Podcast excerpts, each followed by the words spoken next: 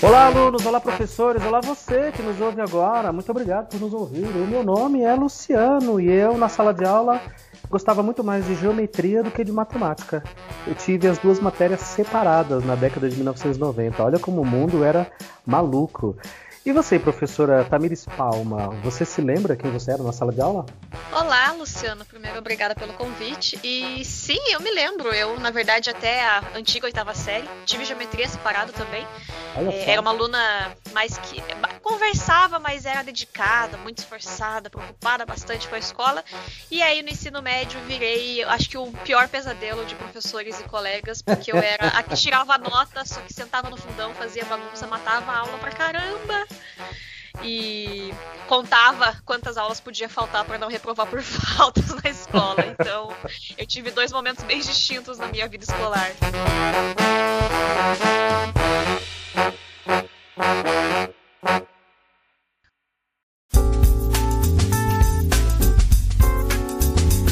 Então você não era a princesinha do professor?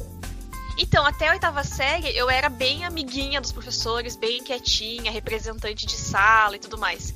E aí, no ensino médio, é, eu saí, eu sempre estudei escola pública, mas eu saí da escola do bairro, né, perto de casa, e fui pro Colégio Estadual do Paraná, que é o maior colégio público aqui do Paraná.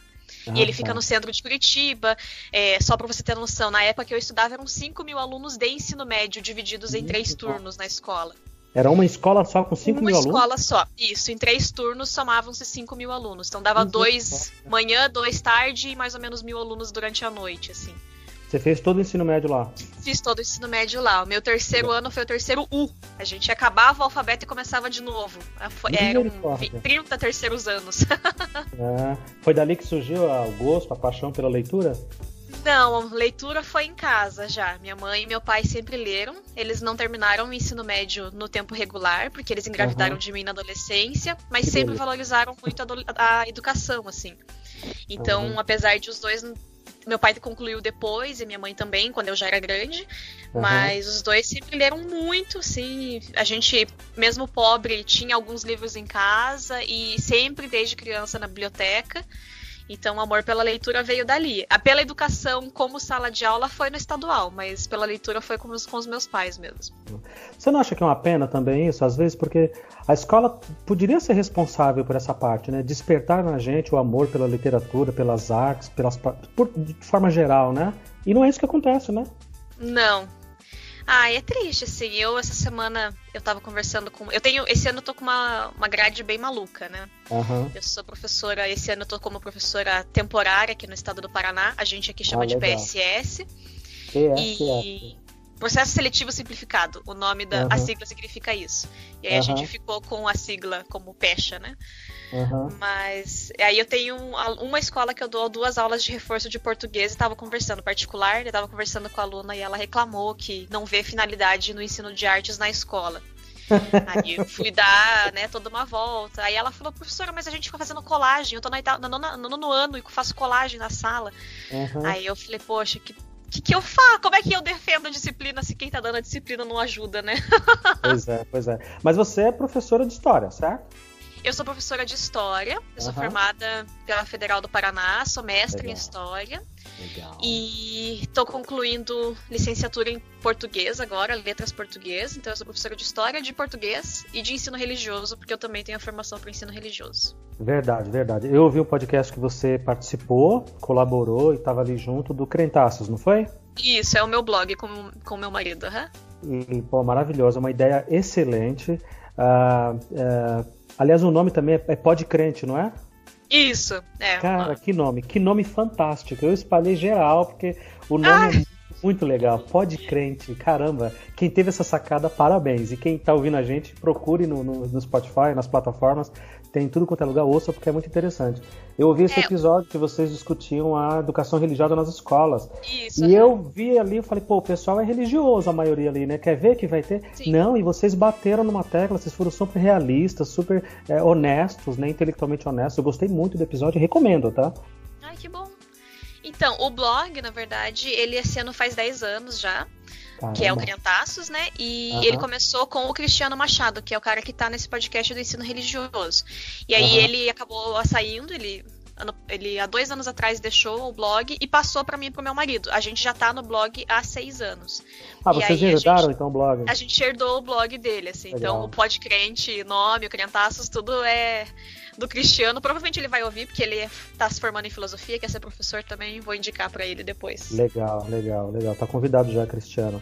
Olha, mais uma vez quero reiterar, gostei muito, porque uh, vocês foram super honestos, né? Porque é, como, como, como dissociar o profissional que está ali, que tem as suas crenças, os seus valores, de dar uma aula de ensino religioso dentro das escolas. É quase, é quase impossível, né? É, é difícil, assim, é uma. É uma coisa que demanda você se esforçar para não ficar no senso comum e não ficar no. sei lá.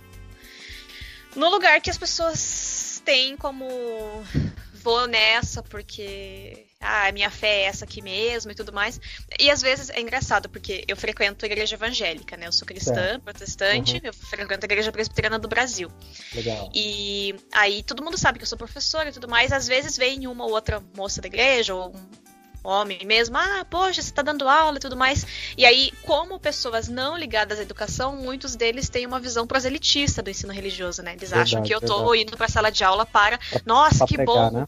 Não vai ser só católico dando aula. E assim, eu, eu realmente não, não vejo maldade no pensamento deles, porque as pessoas que, que, eu conheço, que já falaram isso, elas acham que é uma questão de espalhar a nossa fé, no sentido de verdade. que a gente mostrar que o que a gente crê é verdade, porque óbvio, né? Se a gente crê, a gente acha que é verdade mesmo claro, e tudo mais. Claro.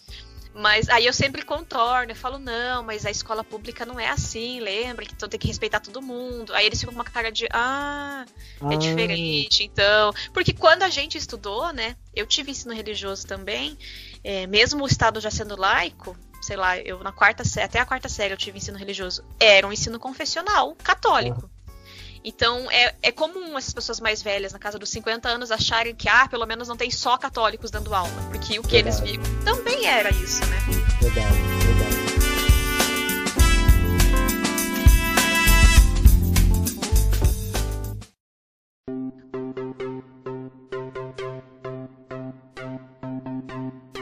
Bom, uma das, das, minhas iniciativas de tomar esse contato contigo é de fazer um bate-bola, da gente expor um pouco as diferenças e as semelhanças que a gente tem entre as escolas públicas estaduais daí do estado do Paraná e daqui, do estado de São Paulo, para quem está ouvindo a gente.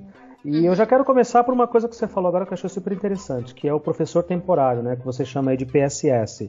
Que Isso. tem esse nome pomposo, né? Como é que é? Professor. é Processo Seletivo Simplificado, o nome Processo do edital que eles abrem todo ano. Olha só que pomposo. Aqui é. a gente chama de professor eventual, simplesmente. Uhum. Então, professor eventual, que é o professor que substitui ali, que tapa buraco, ou uhum. o famigerado categoria O, que é o contratado. A gente tem duas espécies de professores, os concursados uhum. e os contratados. Os Sim. contratados aí no Paraná, então, é o PSS. Isso. Aqui no estado, eles têm a, o quadro próprio de magistério, que eles chamam quem é concursado, que uhum. são os QPMs, e aí a gente tem os professores temporários, que são os PSS. O, até os anos 90, o governo do estado contratava por regime CLT aqui no Paraná, mesmo, então tinha os concursados e eles pegavam os temporários em regime CLT. Por Não tempo vou determinado? saber é, era por contrato, então era por CLT, você ficava, e daí, ah, se abrisse concurso, se passasse, você entrava. É, ficou meio que, como eu era criança, eu não sei exatamente como funcionava, assim, mas eu sei por amigos que são professores mais velhos e me contaram meio por cima. Não. Ah. Então era carteira assinada e você ficava. Então a gente tem um déficit muito grande de professores aqui no Paraná. Por ano, em média, as últimas vezes que eu li, no mínimo são 10 mil professores que são contratados todo ano como PSS para atender o estado inteiro. Então você tem a demanda para concurso público, né? Só que, uhum. assim como São Paulo, você não faz concurso por quê? Porque você não quer gastar mais.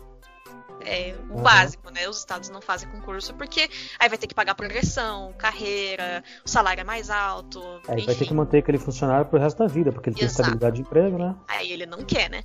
Então, Mas quanto que dura aí? Hoje, por exemplo, para hoje, vamos, é, estudante eu, hoje que está saindo de licenciatura e quer dar aula no estado do Paraná. Uh, ele quer ser contratado, quer ser um PSS. O contrato é de quanto tempo? O contrato sempre é para o ano. Então, assim. O ano letivo. É, eu fui esse ano, né? Você faz. Agora em outubro vai abrir o edital para o ano que vem. A gente se inscreve. É. Aí o processo daqui, ele leva em consideração a formação da pessoa, então se é é por pontos, né? Se a pessoa tem a graduação já, ela vai fazer 75 pontos no edital, tá formado. Uhum. Se ela tá com porcentagens, daí faz menos, 50 ou 25 pontos baseado no tanto do histórico que ela apresentar na, na prova de titulação que eles exigem depois, na comprovação, né? Não é uma prova. É. Aí você tem como fazer pontos por cursos externos. Então, a cada, a cada curso de pós-graduação você faz mais 5 pontos. Você pode somar uhum. 15 pontos nessa faixa. E aí você pode fazer 10 anos de experiência de carreira. Então, a cada um ano trabalhado, você faz mais um ponto para fechar os 100 Opa, pontos. legal, legal. Eu conversando com o Felipe, Felipe Fraga, do, lá do Rio Grande do Sul, uhum. ele me contando que é mais ou menos parecido com o que você está dizendo aí, que também é parecido aqui em São Paulo. Mas que uhum. lá não tem pontuação, não. Lá o professor ele é designado, vai para a escola e ali na escola rola um acordo ali de cavalheiros e eles escolhem entre eles ali. Aqui em São Paulo é muito parecido com o que você está dizendo aí. É por uhum. pontuação. Então, cada aula, não é nem o dia nem ano, é cada aula que você dá, você tem 00 ponto, alguma coisa ali de pontuação. Uhum. E cria uma lista né, de mérito ali de pontos. Então, quem tem é. mais pontos chega na frente e pega as aulas primeiro, escolhe a escola que trabalhar, escolhe Isso. Qual... Então, daí aqui por exemplo, eu esse ano fiz acho que 94 pontos, 93 pontos, se eu não me engano. Porque eu tenho a graduação, eu tenho fiz 10 pontos do mestrado, porque eles mudaram isso esse ano também. Até ano passado, até o edital para o ano passado, né, para 2018, é, fazer uma pós-graduação de seis meses, fazer um mestrado e um doutorado, valia os mesmos 5 pontos cada um. Entendi. Aí o Estado mudou isso ano passado, então pós-graduações valem 5 pontos, mestrado vale 10 pontos e um doutorado vale 15 pontos. Legal, então legal. eu fiz a titulação por ter a graduação, por ter uma pós, por ter o mestrado e por ter os anos de experiência. Aqui no estado eles contam tanto a experiência na, no estado mesmo pela Secretaria de Educação, quanto comprovado por CLT em escolas particulares. Uhum. Então eles também agregam isso, assim, é por ano, mas eles agregam as duas opções. No começo do ano o que acontece, né? Eles, no final do ano eles vão te dar uma lista de classificação geral. Eu esse ano fiquei em 33 aqui em São José dos Pinhais. Eu moro na região metropolitana de Curitiba, me inscrevo para cá. Legal. Aí para São José dos Pinhais eu fiquei em 33 em história. Aí eles vão chamar, no primeiro final do ano eles chamam do 1 ao 10. Aí eles vão distribuir as aulas que tiverem para esses 1 ao 10. Aí depois uhum. eles chamam, só que o problema é que eles sempre continuam chamando os professores que são concursados para aquilo que eles chamam de aulas extraordinárias. Então o professor tem o padrão de 20 horas, mas quer pegar mais. Aí ele pode ficar pegando o ano inteiro. Aí eles, quem está como PSS já abriu o contrato, né? Já foi contratado, pode complementar até fechar 40 horas a aula. E aí, quando vai sobrando, vai pegando os professores que estão depois. Então, eu, por exemplo, não peguei aula de história ainda esse ano, né? A gente está gravando aqui comecinho de setembro. E eu ainda não fui eu fui chamada em história, mas sempre que eu vou na distribuição, alguém pega antes, ou alguém sabe? Então fica nessa, nessa confusão, assim, porque... É assim que você chamou aí, distribuição? Isso, eles fazem a distribuição de aulas. É, aqui não é igual. Até alguns anos atrás era meio esse formato que você falou de, de você ir na escola e ter esse meio que contrato, sabe? Essa questão por fora. É complicado. É sempre complexo uhum, a educação, né? Sempre complexo. Porque os diretores começavam a beneficiar os seus amigos. Então, ah, eu Exatamente. tenho um cara que eu já conheço, daí eu guardo essas aulas, eu não notifico o núcleo que eu tenho essas aulas, porque quando essa pessoa que eu gosto chegar na vez dela, daí eu distribuo para ela. Exatamente. Só que você tem a lista e você tem que respeitar a classificação das pessoas. Exatamente. Então, pelo lado de pensar que haviam professores que conseguiam, como PSS, trabalhar cinco anos seguidos na mesma escola, você tem a noção da continuidade de trabalho, que faz muita diferença. Uhum. Só que, por outro com lado, certeza. é injusto com pessoas que se que classificaram melhor, sabe? Porque também estão disputando o mercado de trabalho, é, também fizeram coisas. maior, é, certamente é porque frequentou mais as aulas, participou mais, faltou menos, né? Você tem uma questão de, de justiça aí, né? Então, aí o Estado faz uns cinco anos, assim, que pegou bem firme nisso. E aí as, as, as distribuições começaram assim. Então, não é as escolas que distribuem. A escola tem 20 horas aulas aqui de história de manhã. Ela vai notificar o núcleo e quem vai chamar os professores e distribuir para os professores é o núcleo da educação, sabe? Aqui em São Paulo também. Tinha essa coisa de favorecimento, de diretor que escondia as aulas. Para quem está ouvindo a gente que não é professor, todo ano letivo você tem ali aquelas turmas e precisa de professores. Os Sim. primeiros a pegar essas aulas, a atribuir, como a gente chama aqui essas aulas, são os efetivos, o pessoal que passou no concurso, que já tem estabilidade de emprego. E aí as aulas que sobram, geralmente sobra metade ou até mais, Aí vem os contratados, né? É, por, por, pontuação. Não tinha uma lista oficial, então a coisa era meio que feita ali nas sombras, né? O ah, professor que tinha ali uns colegas, umas influências, que tinha mais tempo de casa, fechava ali a sua panelinha, o seu grupo, era quem atribuía. Hoje também tá, tá igual você está falando aí no Paraná. Tem uma lista pública e você tem um tempo para recorrer caso a sua pontuação não esteja correta, você vai lá uhum. e pede fazer um acerto e tal.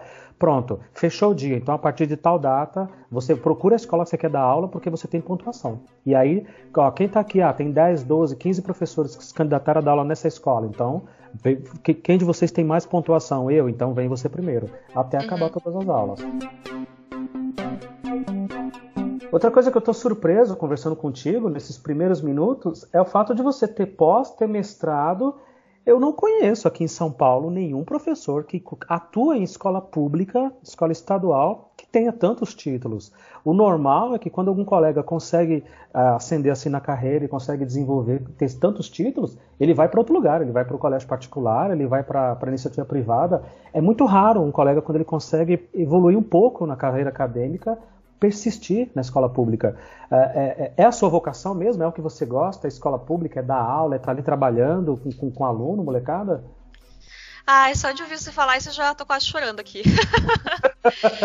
é, para mim, assim, eu quando eu, eu, decidi ser professora no terceiro ano do ensino médio, porque legal, legal. eu gostava de história muito, sempre amei história. Eu também, sou apaixonada. Gostava de filosofia. No ensino médio eu tive dois professores muito fantásticos e eu fico com dó de quem hoje tem professor que dá aula de história da filosofia, porque não tinha que ser isso na escola, na minha opinião. Sim, sim. eu tive professores que faziam a gente discutir o texto, sabe? É, foi muito legal, assim, e a minha família queria que eu fizesse direito, porque dá dinheiro dinheiro, né, na cabeça das pessoas. Uhum. É, eu fui a primeira a fazer graduação na minha família, então fui cotista. É, é uma questão de ascensão social das famílias também, né? Você verdade, coloca. As, os ovos na cesta e você quer que eles deem bens e tudo mais. Mas eu decidi que ia ser professora porque eu tive um professor de história que foi fantástico. Ele mudou a minha vida no terceiro ano do ensino ah, médio. Ah, que legal. Você lembra o nome e... dele? Lembro, o professor Ederson. Infelizmente eu não tenho contato dele mais. Ele era um professor que veio do interior do Paraná. Ele fez contábeis aqui na Federal do Paraná porque a família dele obrigou, mas ele queria ser professor de história. E aí depois que ele terminou contábeis, ele começou a trabalhar e fez a graduação de história e virou professor. E aí quando eu soube, eu já gostava dele. Quando ele me contou isso, e ele me contou tipo, persista no que você quer fazer, sabe? Tenha fé no que você quer fazer, porque Exato. você vai se arrepender. E aí eu fiz a graduação, e eu realmente tenho muito essa noção de que é a minha vocação. Como cristã também eu tenho essa noção de que eu acho que eu fui vocacionada por Deus para isso, sabe? É, legal, é o dom que ele me deu, assim mesmo. Eu sou apaixonada por dar aula, eu fico angustiada se eu não tô na sala de aula. E como uma pessoa que é cristã, e eu sou uma cristã que tem um pensamento bem progressista porque a gente está vendo de obscurantismo no Brasil, infelizmente, assim, sou Bastante. uma crente bem progressista, eu acho que a gente tem que devolver as coisas para a sociedade também, sabe? Então, a minha professora, que foi a minha orientadora tanto na graduação quanto no mestrado, ela dizia pra gente em sala de aula: vocês são fruto do imposto brasileiro, vocês têm que devolver isso de alguma forma para a sociedade. Eu, eu dei aula até ano passado, eu dei três anos de escola particular e eu voltaria sem problema algum, porque eu acho que os alunos de escola particular têm outras necessidades que os alunos da escola pública não têm. Exato, são alunos do mesmo jeito, né? São alunos, são adolescentes que precisam da nossa atenção do mesmo jeito. Uhum. Então, mas eu sinto assim que a escola pública é, é a minha vocação porque porque eu fui uma pessoa como eles, sabe? Toda vez que eu falo para um aluno que eu vim da escola pública, que eu fiz faculdade, que eu tô ali porque eu quero, eu vejo que, claro que não é sempre e não é todo mundo, porque a gente sabe que a escola é uma pluralidade, tem gente que tá ali e tá cagando porque a gente tá fazendo histórico do professor, a história pessoal do professor conta muito na abordagem dele da aula, né? O aluno precisa dessa identificação. Se não tiver, você fica ali só repassando conteúdo já produzido, né? Coisa pronta, né? Aí não adianta. Sim. E a questão do mestrado, quando eu fui fazer, eu fiz o primeiro após do ensino religioso, porque aqui no estado do Paraná tem que ser formado em história, geografia, filosofia ou sociologia e ter uma pós de ensino religioso para poder dar aula no estado uhum. para os professores PSS, né? Os concursados, daí como eles passaram muito tempo no concurso, eu não sei como que se eles obrigaram a fazer depois a, a pós. Uhum. Mas eu fiz a pós de ensino, de ensino religioso como uma possibilidade para ser uma, né, um segundo alternativa. E o mestrado foi uma questão de estava difícil eu não tinha conseguido escola particular ainda. E o PSS não chamava, assim. Então todo ano você ficava naquela angústia e conseguia aula, tipo, em setembro, outubro. E, poxa, como é que se vive desse jeito? Sabe? Passar pois quase é, 10 meses é. desempregado. Eu fui, eu fiz mestrado em História mesmo. Eu estudei História da Educação Portuguesa no Antigo Regime. E eu, poxa, sabe? Foi uma coisa maravilhosa para mim, assim. Como eu fui cotista, eu tive muita dificuldade na graduação, porque aqui o curso de História na Federal, ele é vespertino. Então é da 1h30 às 5h30 da tarde. Eu não tinha, né? Você entra por cota, família pobre, humilde. Você não tem como trabalhar, porque esse horário ninguém te contrata pra você trabalhar, você tendo que sair no meio da tarde. E eu não tinha computador em casa, eu não sabia formatar um texto no Word no primeiro ano da graduação, sabe? que dureza. Mas os primeiros anos, todo eu pegava uma prova e eu falava, por que, que eu tô aqui? Eu sou burra, eu não tenho capacidade para isso, meu Deus, sabe? Os meus amigos estão fazendo tudo isso. E aí tem a questão, né? Você tá entrando na vida adulta, mas você ainda é um pouco adolescente. E, e foi uma verdade, loucura. Assim, a graduação foi muito traumatizante para mim. Mas eu persisti porque eu queria ser professora. Eu terminei o mestrado com todas as notas máximas, assim. Todas as disciplinas eu tirei o conceito máximo, sabe? Então, para mim, foi uma coisa, um ganho pessoal que, apesar de economicamente, né, na questão de emprego não ter vi, vindo retorno ainda, foi um retorno de eu tenho capacidade, sabe? Eu não tinha, quando eu fiz a graduação, os mesmos instrumentos que os meus amigos tinham, mas eu cheguei, sabe, num lugar que, poxa, uma pessoa que veio de escola pública, minha mãe foi empregada doméstica, aí eu trabalhei de empregada doméstica e e eu consegui terminar o mestrado, sem bolsa, porque o governo já tinha fechado, já tinha cortado mão de bolsa, agora tá pois pior é. ainda, né? Pois então é. eu trabalhava, eu estudava, sem bolsa, e eu terminei o mestrado com, sabe, muitos elogios à dissertação que eu escrevi, um desempenho muito bom. Então, para mim foi uma conquista pessoal, mas que, que me dá mais gás para continuar correndo atrás das coisas, assim, sabe? Que de aperfeiçoamento profissional mesmo, de pensar sala de aula. Você dá aula para que turmas? Para quais séries nesse momento? Esse ano eu tô como eu tô com o ensino religioso, que eu tô com sexto e sétimo, que no estado do é. Paraná só tem até sexto e sétimo, de sala de aula. Aí eu tenho no reforço de português que aí são aulas diferentes, né? Eu tenho sexto, sétimo, oitavo e nono. E aí eu tenho dois, um aluno que eu estou fazendo atendimento domiciliar, porque o estado do Paraná tem um esquema para alunos que estão doentes. Então, esse aluno que eu tenho tem câncer, eu atendo ele em casa. Aí ele é do uhum. primeiro ano do ensino médio e eu dou, dou disciplinas para ele em casa porque ele não pode ir para a escola. Nossa, isso eu não sabia. Tem, tem um atendimento domiciliar tem, do professor? É, eles Legal. chamam é serviço de atendimento à rede de escolarização hospitalar. Ah. Então aqui, pelo que eu sei, o Brasil inteiro devia ter, porque o Ministério Público disse que é direito das crianças. Então esse meu aluno, ele tá com câncer, ele tá fazendo químio, ele não pode ir para a escola por causa da imunidade e tudo mais. Aí o, o, o médico dele dá um atestado, ele, no caso, pegou o atestado do ano inteiro, e a escola passa para o núcleo. Tem que disponibilizar um professor. Tem que disponibilizar um professor. Né? São três professores que atendem. Então eu atendo ciências humanas, história, geografia, filosofia e sociologia. Tem um que atende linguagens, português, inglês, artes e educação física. E um que atende exatas, que daí no ensino fundamental é só ciências e matemática. No ensino médio são as três separadas e matemática. Mas aí como é que funciona? Agora eu fiquei curioso, a, a, dinâmica. Você vai, dá aula na mesinha, senta ali na cadeira? Como é que funciona? Ele faz eu prova? na casa dele. Uhum. Então, eu vou. A gente. Eu, assim, tem professor que faz diferente, né? É que eu sou uma professora que não acredita muito em decorar coisa. Tanto que prova, as minhas professoras não tem data, não tem nome. Boa. Eu quero que você me explique o que você lembra. Porque é isso que importa. Então, toda quinta-feira eu vou na, na casa dele de tarde. E aí, ah, essa semana passada agora eu dei história e geografia para ele. É. Então, a minha forma de avaliar com ele, que eu combinei com a pedagoga da escola e ela aceitou, é contínua. Mas tem professores que fazem avaliação de fato. Então, fica livre. Depende do jeito que você combina com a escola e de como o aluno responde também. Porque tem casos que os alunos estão muito debilitados, você não consegue dar aula uhum. direito porque está muito agressivo o tratamento e tudo. Uhum. Então você imagina, um menino que ia entrar no ensino médio, começar a trabalhar e de repente a vida virou de cabeça para baixo. Nossa. E aí ele entrou num processo depressivo bem grande, assim, pela, pelo que a pedagoga me disse, até a gente começar a trabalhar com ele. Eu comecei a trabalhar com ele no final de maio, porque demorou para o governo liberar esse ano o atendimento domiciliar. E aí, desde que eu comecei a trabalhar com ele, ele ficou muito melhor, assim, emocionalmente falando, sabe? Porque aí eu toda semana tô lá, eu converso com ele.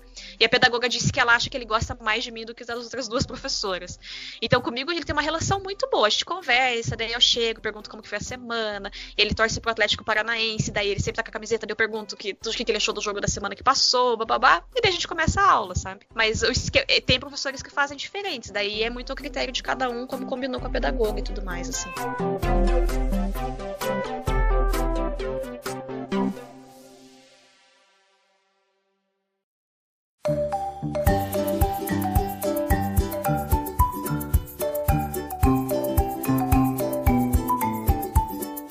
Outra coisa que eu queria perguntar para você é o seguinte: a gente está falando aí de professores contratados, professores efetivos. Tem algum conflito aí de, de relação? A amizade é bacana entre os, os, profissionais ou tem uma separação? Porque aqui em São Paulo, recentemente não, de alguns anos para cá tem mudado, mas há uns 10 anos atrás ou até antes, você tinha ali uma, eram grupos rachados. Não, aquele ali é a mesa onde sentam os professores efetivos. E essa mesa do cafezinho dos professores contratados. Porque esses contratados não têm capacidade, blé blé blé. Ah, Enfim, sim, era uma coisa horrorosa. Tem divisão nesse sentido ou você não sente isso? Olha, eu esse, eu tô na terceira escola diferente esse ano, então eu peguei uhum. nos anos anteriores eu trabalhei em escolas diferentes quando eu assumi nesse regime. É, eu não acho que existe essa divisão no sentido de achar que um professor é, temporário é inferior ou tudo mais.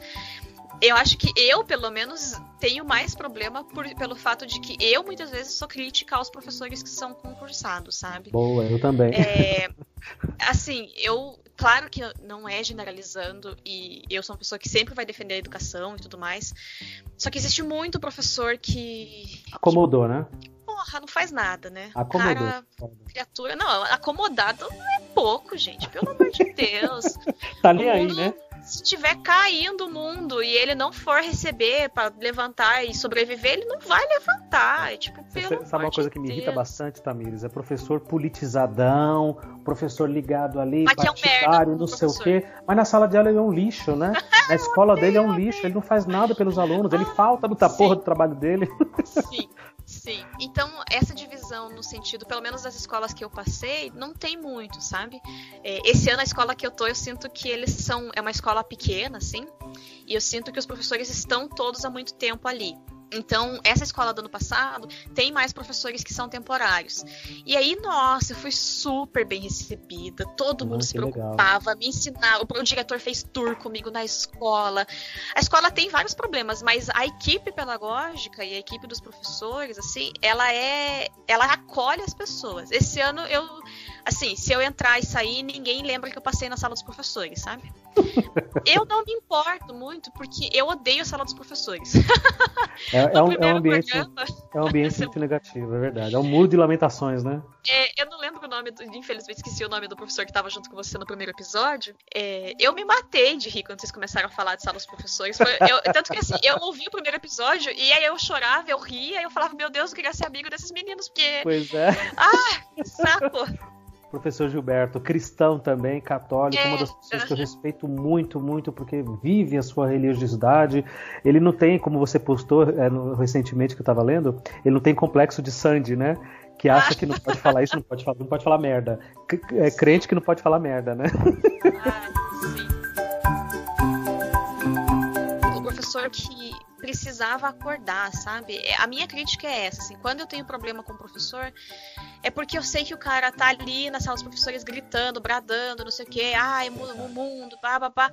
Mas ele chega na sala de aula e ele manda todo mundo calar a boca. Ele Exato. fala que os alunos são uns merdas. Exato. Sabe? Eu, isso é uma coisa que, assim, eu acho inaceitável, inadmissível, sabe? Exato porque ele ele quer, ele brada, né? Que ele tem que ser respeitado, porque ele é foda, porque ele fez isso, porque ele estudou. E aí ele não trata o aluno como um ser humano. Aí, ah, meu Exato. filho, a gente tem na sala de aula, claro que não é 100%, porque tem sala que você tá se esforçando e mesmo assim a sala vai ser um inferno. Mas muito do que tem de ambiente na sala de aula é porque a gente está construindo junto com eles, sabe? 100% contigo. A minha maior decepção trabalhando como professor nas escolas são justamente os professores.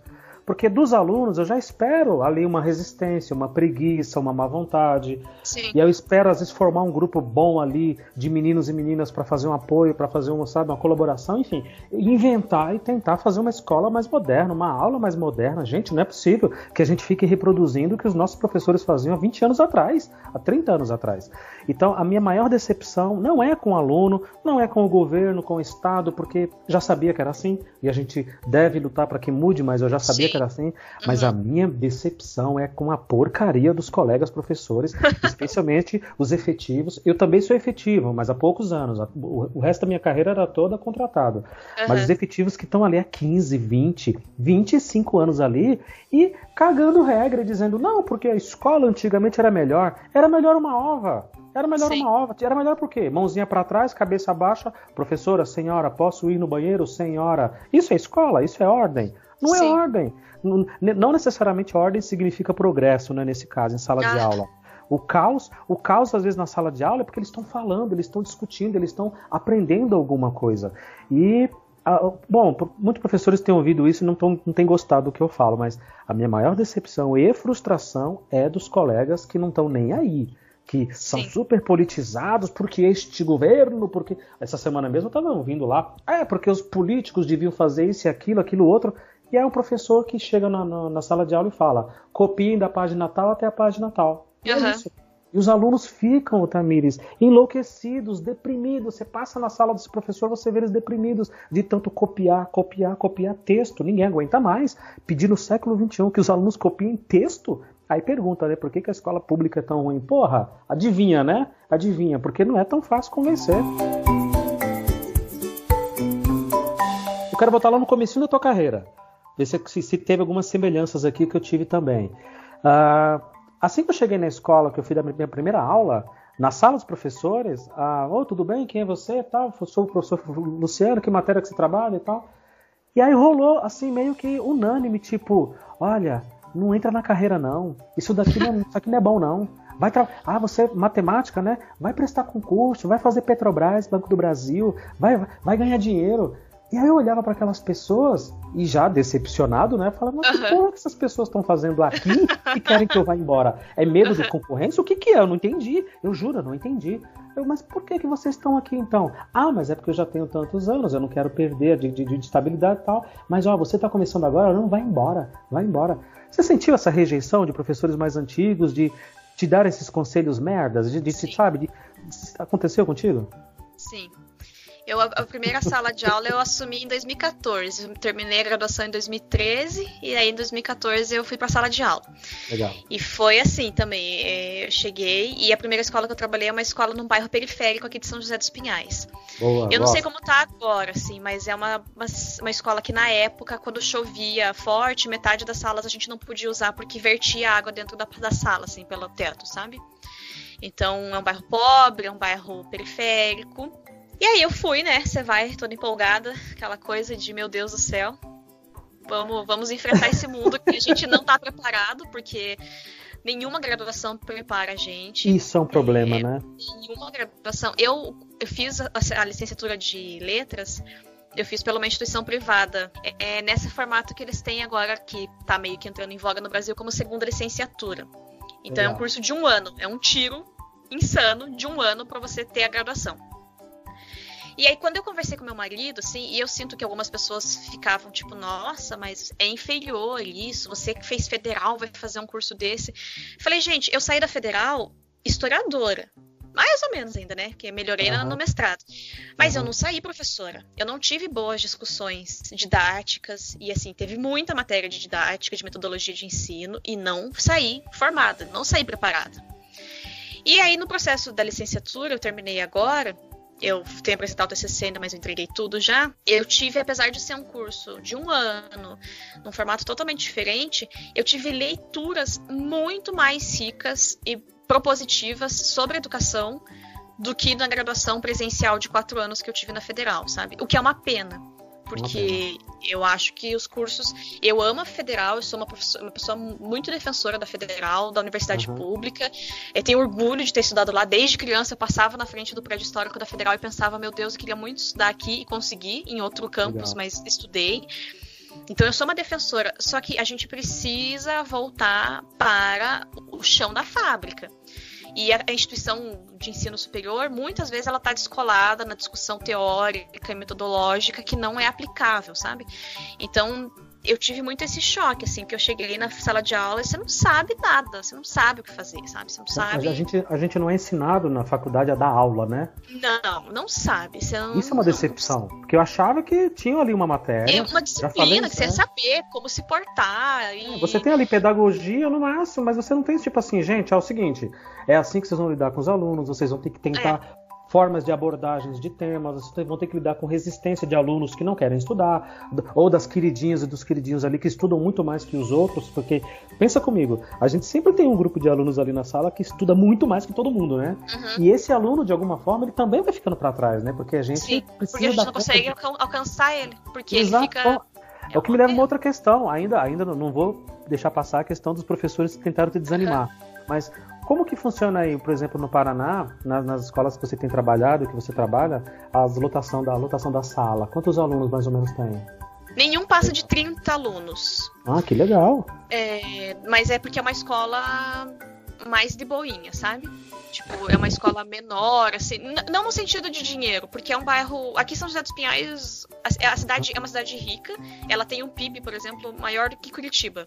A gente tá Opa. na região metropolitana e o PIB é maior, porque a gente tem um monte de uhum. indústria e tudo mais.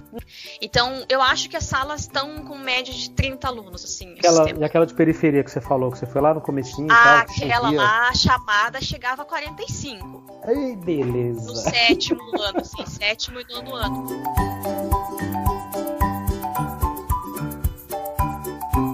Aqui é parecido. Eu tenho sextos anos esse ano e uma, duas salinhas ali de sétimo também, que eu já estou acompanhando desde o ano passado. Também é isso, as chamadas passa de 40 e é uma insanidade você ter que lidar. O professor José Marco, que gravou com a gente o, o episódio Caderno Cheio, Mente Vazia, foi uma frase que ele falou no meio do, da gravação e eu falei, pô, esse vai ser o título do, do podcast. E aí ele falou que se ele é professor de história, ele falou: se eu for corrigir caderno por caderno, avaliar a produção de texto de todos esses alunos e quiser realmente levar a sério para entender e para orientá-lo depois, é impossível. É impossível, porque é insano. A quantidade de alunos é muito grande, a quantidade de material produzido vai ser enorme, é, é insano. Então, quer dizer, só quem está lá no chão da sala de aula que compreende isso. Aliás, é um dos motivos de eu criar esse podcast foi pensando nisso, porque quando a gente procura podcast ou qualquer discussão acadêmica sobre a escola pública, não tem. A escola pública lá na ponta, a escola básica. Sim. Então, não tem pessoas pensando e falando, gente, vamos pensar a sala de aula. Como que eu uhum. consigo? Ok, eu tenho 38, 40 alunos, não tem como, esses meninos precisam estudar, o governo não me dá suporte, tá? Dentro dessa realidade, quais que que ideias faço? e quais, exatamente, quais colaborações a gente pode fazer para que seja possível avaliar. Eu fico pensando nisso, eu tenho dó. Eu, matemática, eu acho que é muito mais prático de ensinar e de corrigir provas, de corrigir trabalhos. Mas eu fico imaginando uma produção de texto, orientar o aluno a fazer uma redação e ter que ler todas essas redações é praticamente um Enem, né? É, é insano confessar uma coisa. Eu ouvi o um episódio de política, é. aí eu falei, nossa, mas eles viajam, gente. Aí eu tô aqui divagando, igual todo bom professor, que você faz uma pergunta, eu falo de vários outros assuntos e não respondo essas perguntas. Né? é mal é da profissão, né? É, é meio essa que, que você se questionou, sabe? É uma questão de. Será que ele tem medo da concorrência? Mas no fundo, eu acho que não, porque eles nem medo da concorrência têm, porque eles sabem que eles não vão perder as aulas deles. Mas é Boa. é uma questão de eu tô insatisfeito com a minha vida, eu tô frustrado com a minha vida. Eu acho que podia ter tomado outro caminho, mas não tomei. E aí eu começo a dar conselhos para quem não pediu, sabe? Pois é. E aí eu falava, as pessoas falavam: "Nossa, mas você é nova". Eu falava: "Tá bom, mas eu quero ser professora". ah, mas daqui 10 anos você vai saber. Eu falei: "Ah, Talvez sim, talvez não. Falei, eu acho que não, porque eu faço isso porque eu quero. Eu podia ter feito outra faculdade e não fiz porque eu não quis. Ai, não sei o quê. E, e quando a minha família, ela tinha um pouco de resistência, mesmo depois que eu passei no vestibular e tudo, foi uma luta, assim, para eles me reconhecerem enquanto uma profissional e tudo mais. Porque eles achavam que professor é uma coisa difícil demais, sabe? E aí, Exato. quando eu passei no mestrado, todo mundo ficou muito feliz, né? Poxa, eu passei um ano estudando para conseguir entrar no mestrado e tudo mais. E aí teve um comentário da minha família de pessoas que falaram: Ah, poxa, que legal, agora você vai poder ser professora de verdade, que você vai poder dar aula na, na faculdade.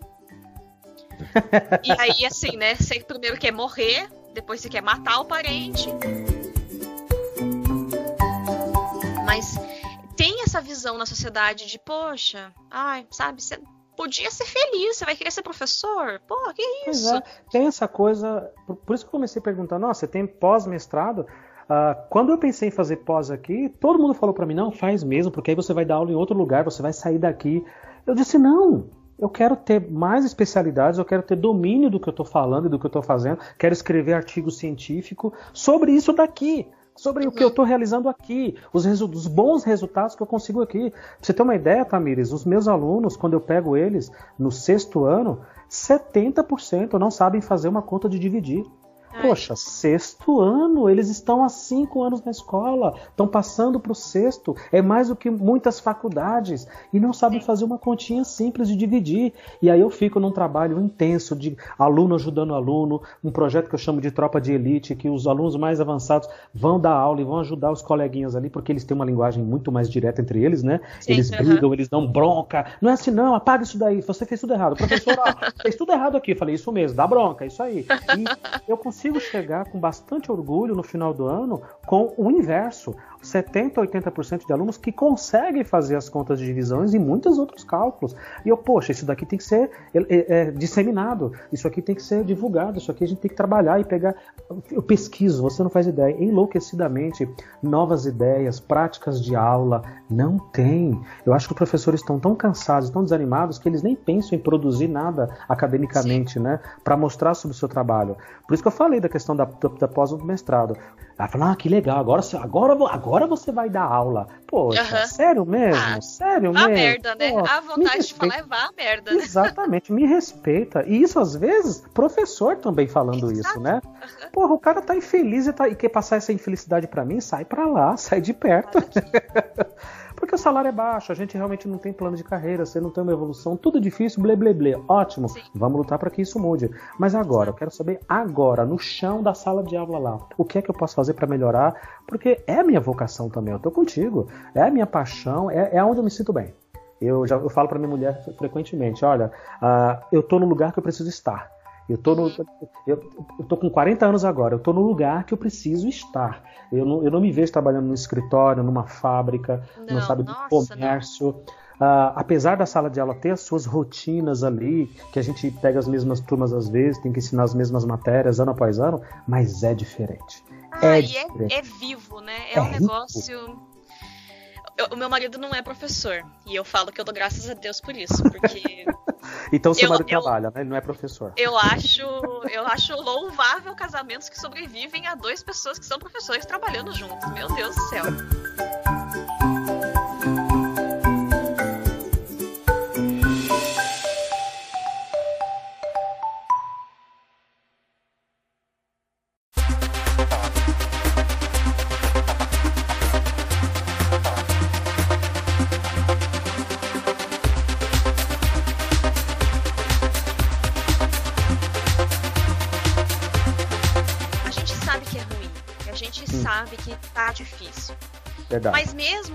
Sentido. E assim, agora falando como uma pessoa e, que veio de, de família pobre mesmo, sabe? Boa, boa. Eu acho que a gente, além de tudo, de entender que a escola precisa ser valorizada e tudo mais, que o professor realmente precisava ser mais valorizado, é o professor colocar a mão na consciência. E aí eu fico triste de ser o papel, fazer o advogado do diabo aqui no programa, mas uhum. é o profissional da educação colocar a mão na consciência e ele perceber que se ele ganha dois mil reais para trabalhar 20 horas por semana, ele já ganha muito mais do que, sei lá, 80% da população boa, brasileira, Boa, boa. Se a gente colocar na ponta do lápis o trabalhador médio que fica 40, 44 horas semanais, que leva duas horas para ir, duas horas para voltar, não ganha o que a gente ganha por 20, 30 horas. Eu aqui ganho por 30 horas, tá? Uh, trabalho as 30 horas, mas recebo proporcional a 40. É, uhum. é, é, bom fazer essa ressalva sim, porque a gente tem uma qualidade ali. É, é, no meu caso, trabalho muito perto de casa, uh, uma liberdade de trabalho. Imagina, eu tenho liberdade. Na sala de aula, eu sou onipresente. Eu, eu, eu, eu, posso, eu posso ter, eu posso abordar os temas ali, criar projetos. Quando que você vai chegar, a não ser numa, sei lá, numa agência de marketing, de, de, de, de sei lá, de publicidade, que você é obrigado a ter ideias o tempo todo. Mas, Mas mesmo né? assim, as ideias têm que atender o propósito do mercado, né? Exato, ela tem que ser direcionada, né? Então... E a gente então tem essa liberdade foda que eu acho muito top, muito top. Eu quero partir para um próximo tema. Pode ir. Tem uma, uma praga aqui no, nas escolas do estado de São Paulo chamada aprovação continuada, né? Uhum. Que a uhum. gente, na verdade, chama progressão continuada e a gente pejorativamente chama de aprovação automática. Lógica. Que os alunos Sim. não podem repetir de ano. Uhum. Ah, eles só podem repetir de ano, só podem ser reprovados ali no sexto, que é a antiga quinta série, e no nono, que é a antiga oitava série. E só. A partir uhum. disso, cara não pode ser reprovado, a menina não pode ser reprovada em série nenhuma. A não ser no ensino médio, aí é normal. Mas no ensino médio também, 50% dos alunos já desistem. Já, já desiste, eles, né? Que é eles querem trabalhar. É. Só, só, um depoimento pessoal, essa semana, eu, eu, semana que passou, eu tentei organizar alguns alunos meus, ex-alunos na verdade, que estão no último ano agora do, do ensino médio, no terceiro ano. Eu dei aula para eles há 5, 6 anos atrás, bem pequenininhos, e eu retomei esses alunos, reuni uns grupos para conversar. E aí, quem vai, quem vai prestar o Enem, perspectiva, faculdade, pô, último ano de escola, que legal. Metade dos meus alunos já tinham desistido, os poucos que eu encontrei lá estavam muito desanimados. E eu não consegui gravar. Eu levei todos os microfones de lapela que eu tenho, o gravador, tudo. Eu não consegui gravar, porque foi um chororô. Teve uma aluna que começou a chorar, aí problema de família. Gente, eu saí de lá mal, mal, mal, uhum. mal, porque é decadente o negócio. Eles não têm estímulos. É a mesma Sim. coisa que eu falei, professor, aqui é só texto, texto, texto. A gente tá 12 anos na escola, só copiando texto da lousa, ninguém aguenta mais isso, é uma insanidade, né? Ah, uhum. Tem essa praga aqui chamada aprovação continuada, que o aluno pode ser reprovado, por exemplo, no sétimo e no oitavo ano. Isso existe aí? Não, é, aqui no Paraná não tem esse formato. Eu sei que a prefeitura de Curitiba, que daí é até quinto ano, tem alguma coisa parecida ou já entrou em desuso, mas daí como eu não tenho, não conheço ninguém que trabalhe como professor até quinto ano em Curitiba, não lembro se tá ainda, sabe? Uhum. Mas teve uns anos em Curitiba que eles podiam reprovar no terceiro e no quinto. Daí o primeiro e o segundo não reprovava, chegava no terceiro, a criança não tinha sido alfabetizada ainda, daí ficava retida ali. E daí passava o quarto, aí no quinto ano era retida para não ir tão ruim pro estado. Uhum. Pra a prefeitura não ficar tão feia na, na foto, né? Uhum. Mas no estado não tem. Então aqui a gente tem o modelo normal mesmo. Você tem reprovação em qual tá. Nesse ano o governo instituiu e aí todo trimestre tá tendo uma prova Paraná só português e matemática para avaliar os índices que as crianças estão chegando. Aí assim, né? Eu acho que é válido sempre você olhar para a educação e tentar ver onde a gente está falhando. Isso é essencial. A primeira prova Paraná mostrou que, sei lá, 60% deles não interpretam texto. E daí Boa. isso se reflete em matemática também, porque não entende, né? Os exercícios e tudo mais. Então, assim, é necessário ser feito isso. A gente sempre fica com o pé atrás, porque a lógica que parece que está vindo é que daí as escolas que vão melhor vão receber mais verba, um aporte melhor, que tá pior, você corta o, o remédio de quem tá doente, deixa morrer, e aí é, você. Que não né, faz sentido nenhum, né? Que não faz sentido, mas é a lógica da educação brasileira até o nível superior, né? Porque o o Enad é a mesma coisa. A gente sente, assim, que vai ser é uma lógica meio de mercado, sabe? Que eles querem colocar de produzir e aumentar os índices. Então, eu vou, esse vai ser o primeiro conselho, né? Final do ano, conselho de classe de aprovação, com o novo governador. Eu imagino, a perspectiva que eu tenho é que as escolas vão aprovar mais alunos por conselho de classe para melhorar os índices por causa dessa lógica que está vindo, sabe? Uhum. Então, a gente tem o conselho de classe, o aluno ficou ali, né? Ah, não, não conseguiu nota em matemática matemática e português. Você debate o aluno e vota-se para ver se ele passa ou não, é. mesmo não tendo nota. O medo, o medo que a gente, nós professores, a gente tem dessas avaliações é que elas sempre servem para uma coisa punitiva, né? Então você tira a verba, manda a verba, corta a verba. Uh, aqui em São Paulo, por exemplo, nós temos uma bonificação, um bônus ali anual para as escolas que conseguem atingir um índice, um, um, índice que é colocado lá maluco pela Secretaria de Educação. Uhum. E, esses, e esses índices, logicamente, eles são perseguidos única e exclusivamente para que se tenha o bônus. E não é grande coisa. Às vezes é 800, 900, mil reais por ano para um professor só. Você entendeu? Uhum. Não, é uma, não é uma coisa que vai modificar a tua vida.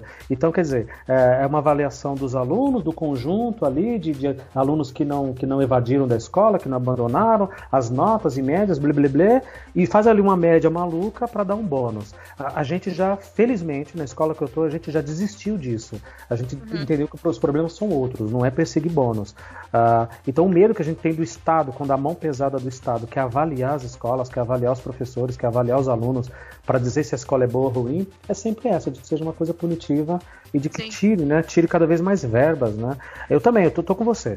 Uh, eu, eu, eu, evito muito essa discussão panfletária, política, uh, apesar de eu gostar muito de política, apesar Sim. de acompanhar muito de perto, mas eu evito usar minha voz para isso, porque eu sei que, querendo ou não, a gente tem um certo peso quando fala, na família, nos amigos, né? na sala de aula, então nem se fala.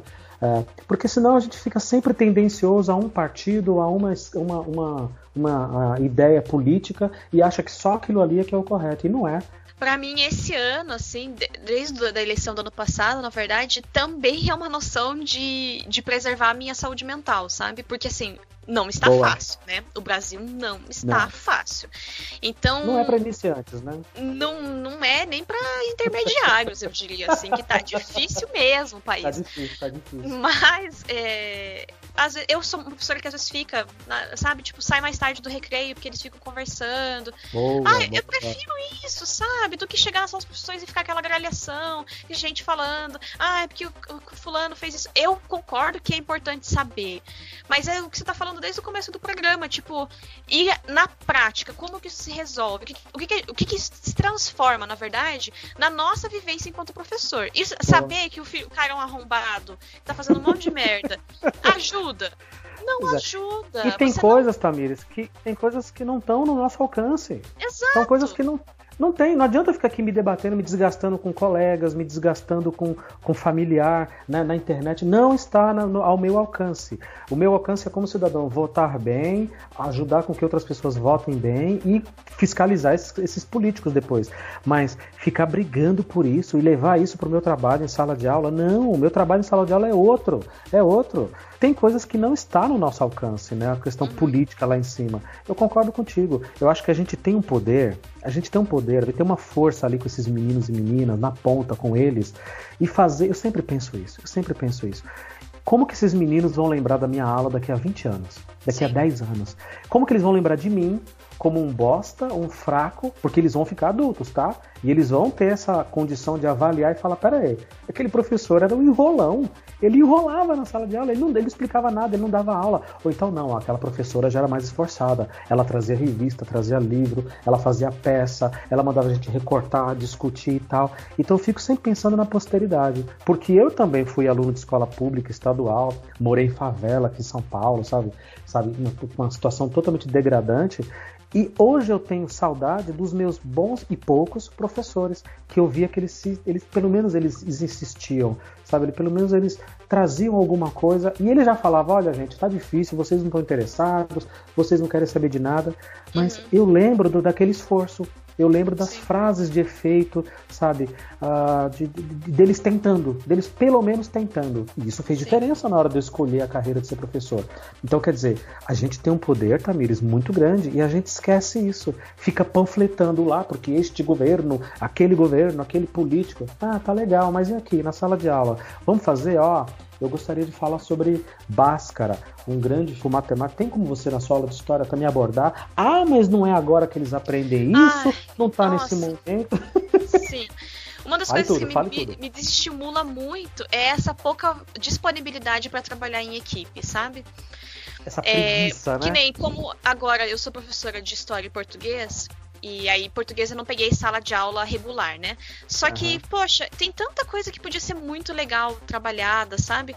E assim, quando eu fiz o estágio agora, é muito diferente. É uma experiência maluca fazer o estágio depois que você já é professor. Com uma das professoras, eu queria morrer na sala de aula. Morrer. Teve dias que eu chamei a atenção dos alunos, porque a mulher não tava nem aí. Eu, o estagiário, tá sentadinha na última cadeira, ficava, fulano, fica quieto, senta aqui que a professora tá explicando. Porque é, eu não conseguia. Eu ficava tipo, não é possível que essa mulher não vai fazer nada, nada. Pois é. Pois e assim, português, gente, é uma matéria que tem cinco aulas no ensino fundamental aqui no estado do Paraná. Você podia fazer tanta coisa. Você tem aqui três turmas. Você tem três turmas para trabalhar, cinco aulas por semana. Sabe? Ter. Ah, o conteúdo é muito grande? É. Poxa, português é difícil? É. Tá dando certo a gente estar trabalhando? Não está. A gente sai então da escola muda. sem saber ler e escrever muda o jeito que tá trabalhando. Ai, tem que ensinar substantivo, adjetivo, advérbio, coordena, oração coordenada, não sei o quê. Não Verbo adianta, transitivo. eles não sabem o que é isso. Se você perguntar pra uma pessoa de 20 anos o que é isso, que tá na faculdade, ela não sabe o que é isso. Mas por que a gente não ensina ele de... Então, eu também não. Eu comecei a fazer a faculdade e falava, meu Deus do céu, eu vou morrer quando for dar aula de gramática. Daí agora tô, né, retomando esses conteúdos. Mas eu também não sabia mais. Concordo, a abordagem é totalmente errada. Por, Vai por que a gente não tá trabalhando? sabe?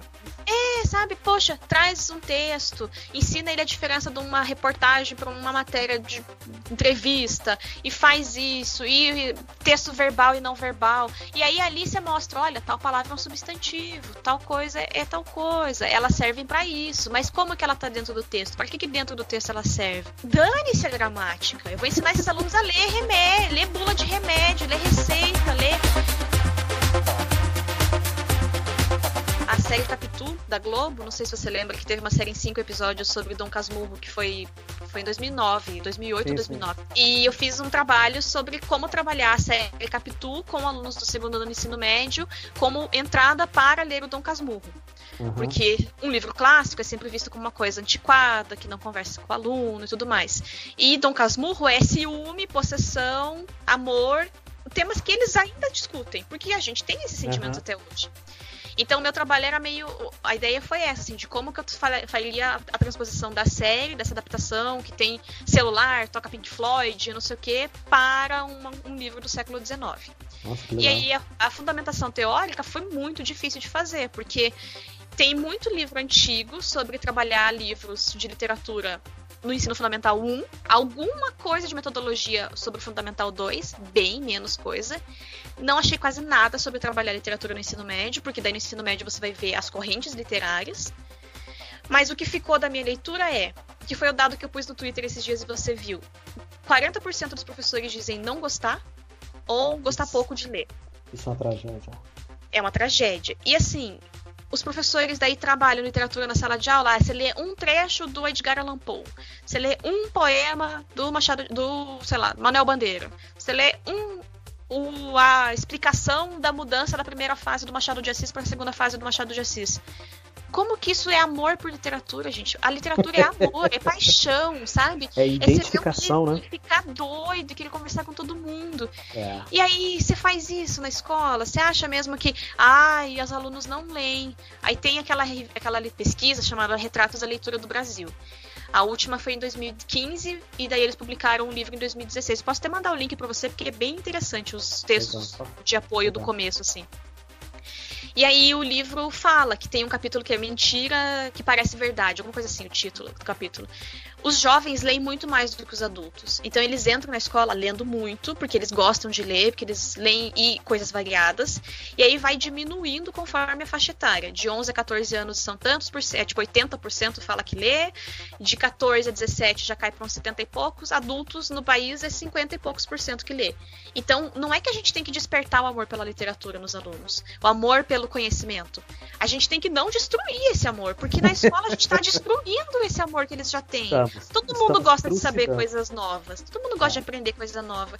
Só que a escola é tão insuportável. Os professores, às vezes, são tão panacas dando aula que a gente destrói isso, sabe? É terrível. E eu é tô uma máquina triste. de moer carne, né? Sim. Eu não queria ser o advogado do diabo no programa, mas, poxa, não, sabe, se você, o, o, aqui, tá ouvindo. Aqui, exato. Aqui na escola pública, a, gente, a ideia é justamente essa, é discutir por que, que a escola pública não é melhor. Se tem tanta gente trabalhando lá dentro. Por que, que a gente não transforma essa indignação, mais uma vez, reiterada todas as proporções e dificuldades salariais, de estrutura, de material e blé blé tudo isso, que ninguém entrou também sabendo enganado. Ninguém entrou enganado na profissão. Tudo isso que eu já sei. Mas tá, legal, professor. Você pode me dar uma força? Então, eu estou ensinando Tales e Pitágoras. Tem como você dar esse contexto histórico de quem foi Tales e Pitágoras? Ah, mas não é a hora dele aprender isso. Ah, porque isso aí é só ano que vem. Foda-se que é ano que vem. Tem como você falar agora, porque vai me reforçar. O aluno vai levantar a mãozinha e falar: peraí, o professor Luciano de Matemática falou disso. Então, tá vendo? Olha só que legal. Tales foi foda, o cara fez isso, aquilo. Pitágoras, então, nem se fala, foi um grande filósofo. Não, não vou falar vou falar sobre esse cara porque não importa. A coisa tá tão feia, Tamires, tão feia, que eu gravei recentemente com as meninas, alunas, porque uhum. tem, tem, alunos geniais. Essas menininhas da última sexta-feira, elas têm 11 anos, então por aí você já vê que tem, tem vida inteligente, não é possível que Sim. não tenha. Claro que e eu gravando com elas, e elas dizendo que tem um professor, que obviamente a gente não citou o nome, que ele desabafou na sala, falou: Olha, eu não gosto disso aqui, escolhi a profissão errada, não era aqui que eu queria estar, eu não gosto do que eu faço. E aí elas disseram que a partir dali todas as aulas que ele entrava, elas também perdiam interesse. Elas também ah. olhavam, peraí, mas se ele não está interessado no que ele vai dizer, por que, que eu vou ficar interessado em copiar a lição, em fazer, estudar? Então, quer dizer, gera uma atmosfera ruim, negativa, e é fácil você apontar que o Estado é, é, é, é, malvado, que o governo é malvado, se a gente também não faz a nossa parte ali. Então a gente tem que fazer essa meia-culpa sim, porque não tem que passar pano para ninguém. Não pode um professor, ah, por mais que ele esteja infeliz, de dizer isso para os alunos. Porque um aluno inteligente vai ouvir aquilo e vai falar: peraí, então esse cara não gosta do que faz, esse cara me odeia, eu sou o peso para ele aqui na sala de aula. Dar aula para mim é um peso para ele. Então, olha só o, o, o caos que a gente está.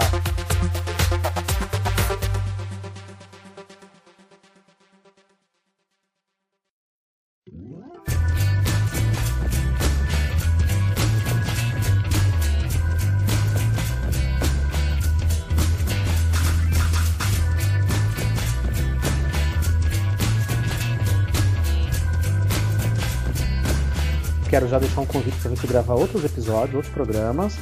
E quero que você fale um pouquinho, para a gente fechar, da, da prateleira. E quero que você dê uma, uma dica de livro pra gente, para deixar aqui registrado, que você acha que tem tudo a ver. Fala, olha, leiam isso que vocês, que a cabeça de vocês vai explodir. Ai, ai, nossa, que difícil. Vamos lá. Ah, primeiro eu queria agradecer mesmo, assim. Eu fiquei. É. O, o, o, Jonathan encontrou o podcast de vocês porque ele tá num grupo do Facebook de gente que. de podcast. Uhum. E aí vocês publicaram, eu acho, uma propaganda. Isso. E aí foi por causa dele que eu, ele me mostrou e eu me apaixonei, assim. Então eu fiquei muito feliz de ter um podcast para discutir ah, escola pública.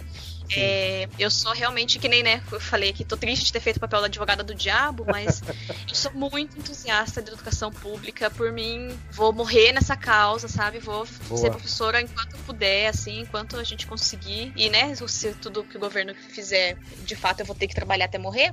Uhum. Mas é, eu vou fazer com amor. Eu realmente sou muito feliz sendo professora. Então, primeiro falar que a gente discute porque a gente acha que ainda dá para chegar em algum lugar. Então a claro, gente não tá aqui falando claro. mal porque a escola pública é um lixo mesmo, não, tem problemas e tem problemas nas escolas particulares também, mas Sim. se a gente está se pondo aqui é porque a gente tem esperança de que as coisas podem melhorar e a gente quer fazer parte dessa melhora, né? Então, e quer, eu, eu quero usufruir dessa melhora, né? Dou parabéns mesmo por ter começado esse podcast, que Legal. tenha vida longa e que você consiga alcançar bastante gente. Legal, é, o da Prateleira é um podcast que é só meu. Ele está dentro da Criantaços também, que é o nosso blog. Mas no da Prateleira eu indico. Ele começou como para indicação de livros, mas eu indico filmes, já indiquei série, álbum, até álbum musical já indiquei também. Então, ele foi uma coisa meio. O Cristiano Machado, que foi quem começou o Criantaços, e o Jonathan, meu marido, ficavam, uhum. poxa, você lê muito, lê muito, você tem que fazer uma coisa de indicação e tudo mais. Aí, no meio do ócio criativo de ai, senhor, o mestrado tá um saco, eu resolvi começar a gravar o podcast. Olha só, pra quem tá ouvindo a gente, né?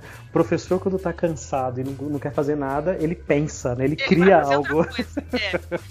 Então, ele começou assim, e aí ali a minha ideia nunca é discutir a exaustão, ai, todos os temas do livro. Não, a minha ideia é fazer com que. E dos filmes, né, no caso, quando são. É fazer a pessoa ficar curiosa por aquilo que eu tô indicando, assim. Então, o formato é sempre. Eu, quando tem convidados ou não, é falar primeiro o que, que marcou enquanto você consumia a obra, sendo lendo ou vendo a obra. E aí, por que, que você acha que as pessoas também têm que dar uma chance para ela. Então, geralmente não tem spoilers, assim, se tem, eu falo, poxa, gente, ah, esse spoiler tem que dar aqui, mas é que senão eu não consigo falar sobre tal coisa que acontece mais pra frente.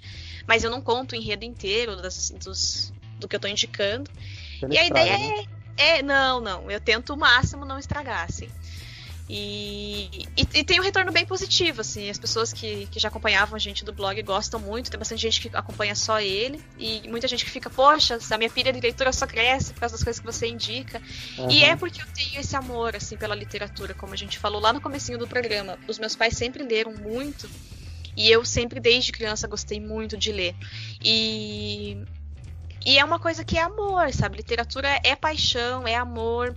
Então, para mim, ir para letras agora foi até um caminho meio que natural, assim, porque eu, a minha primeira opção era história a segunda sempre foi letras, por causa da literatura. Eu tinha medo da gramática, mas a literatura me tentava. E aí agora eu vejo que talvez através disso, quando eu for para sala de aula e conseguir pegar uma turma pelo ano inteiro e tudo mais, talvez vai ser a partir daí que eu vou conseguir tocar os meus alunos e fazer coisa diferente com eles, assim. É, e põe eles para ouvir o podcast porque comigo tem ajudado bastante, viu? A interação, é verdade, a interação, a participação. A minha escola tá uma loucura, porque agora todo mundo quer participar. Eu gravei ah, um episódio imagina. e todo mundo, aí, quando vai ser com a gente? Quando vai ser com a gente? E aí eu não descarto, porque é o reforço positivo, né? Se eles claro. me vêm com pedidos e empolgados, eu, ok, montem um grupo e me tragam um tema. Aí, dois Sim. dias depois, me monta o grupo e traz um tema. Tá, mas agora eu quero que vocês façam uma pesquisa sobre isso. Aí eles me trazem. Uhum. E eu sou professor de matemática, tá?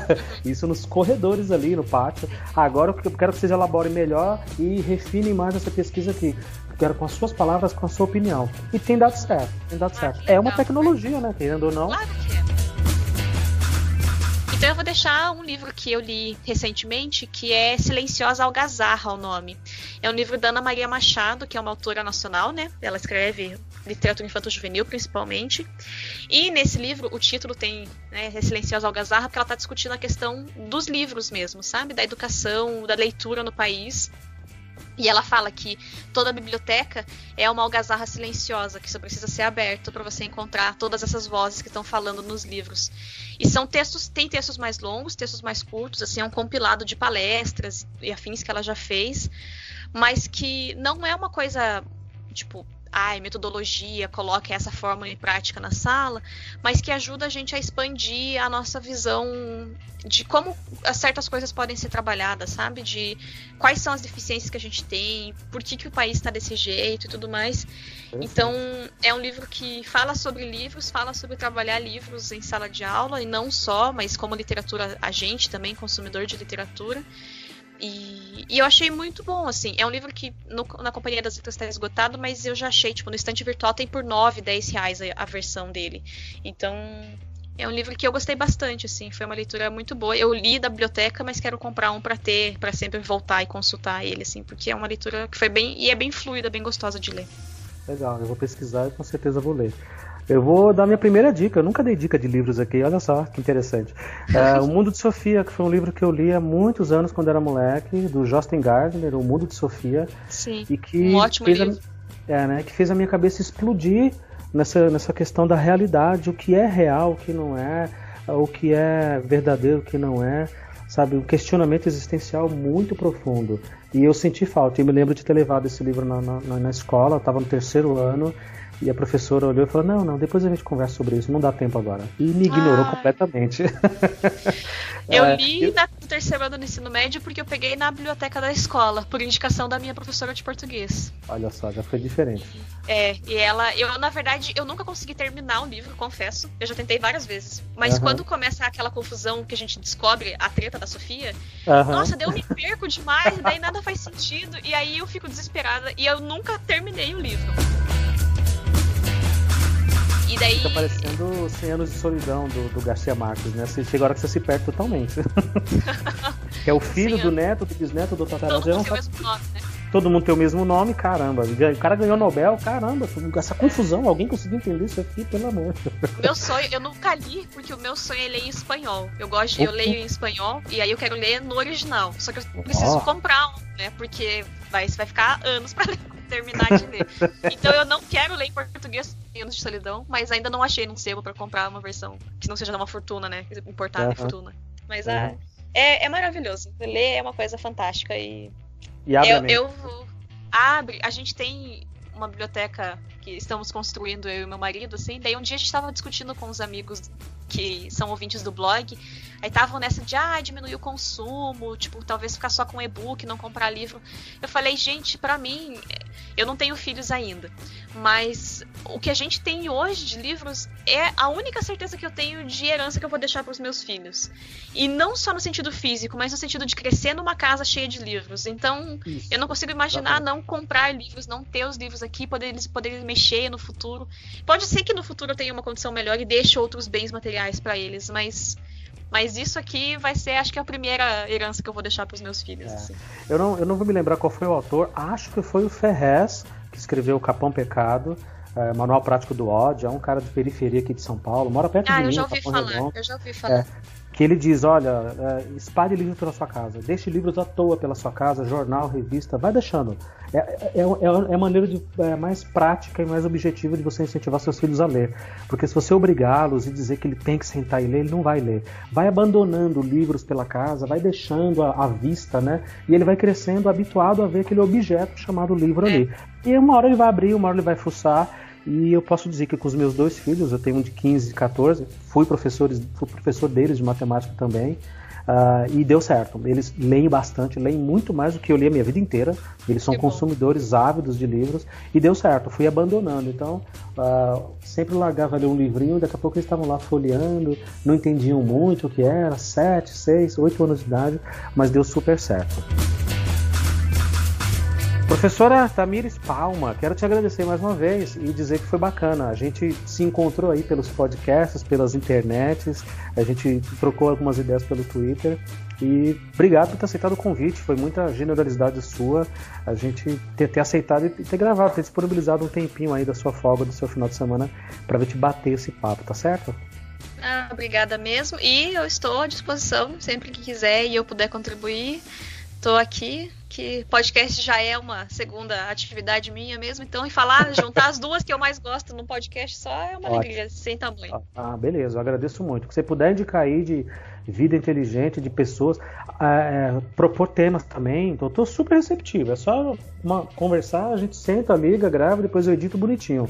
Quanto mais professores de escola pública, eu tô, eu tô recebendo muito contato de muita gente querendo participar, mas que não conhece particular. a realidade da escolação pública. Não é nem particular, porque aí o particular também eu, já trabalhei, eu não tenho problema. Mas uhum. é pessoal da mais a parte acadêmica, da universidade, de pesquisa, né? Ah, e de gente tá. que não tem muito ali. Eu preciso de pessoas que. Que nem eu perguntei para você, ah, suas, suas salas, tem quantos alunos? Aí você, de bate pronto, você fala, olha, na chamada vai até tanto, e tem tantos frequentes e tal. E, para colocar um pouco mais da realidade. Porque senão vai virar um novo podcast só do Cortella falando, do Clóvis de Barros, do Karnal. É, sabe, é legal que tenham vindo, venham pessoas falar, mas assim, eles têm que entender, e daí é o, né, a, a palavrinha que a esquerda gosta muito, mas que faz sentido, é a noção de lugar de fala. Tipo, uhum. agora, sabe, você não, você não pisou na sala de aula, meu filho, você pega, senta e escuta. Exato. Teve uma vez, eu não sei se você conhece o quadrinho Persepolis, que é da Marjane Satrapi. Não, não. Eu fiz um da prateleira, eu vou mandar o link para você aqui. Uhum. Ele é um quadrinho de uma menina que viveu a Revolução Iraniana dos anos 70. E daí Olha depois ela foge do país. É fantástico, o quadrinho é incrível. E daí foi o primeiro podcast que eu gravei da prateleira, foi sobre o Persepolis. Ah, e aí é, teve um uma apresentação da semana acadêmica do História um ano, logo eu ia gravar sobre o Persepolis e eles iam ter a apresentação do PIBID, que é o projeto de iniciação à docência, né? Aí que as, algumas federais têm, tipo, esse projeto de você tem bolsa e tudo mais, você faz um trabalho contínuo nas escolas. Eu não sei se no resto do Brasil tem, mas aqui tem, tinha, né? Agora tudo morreu.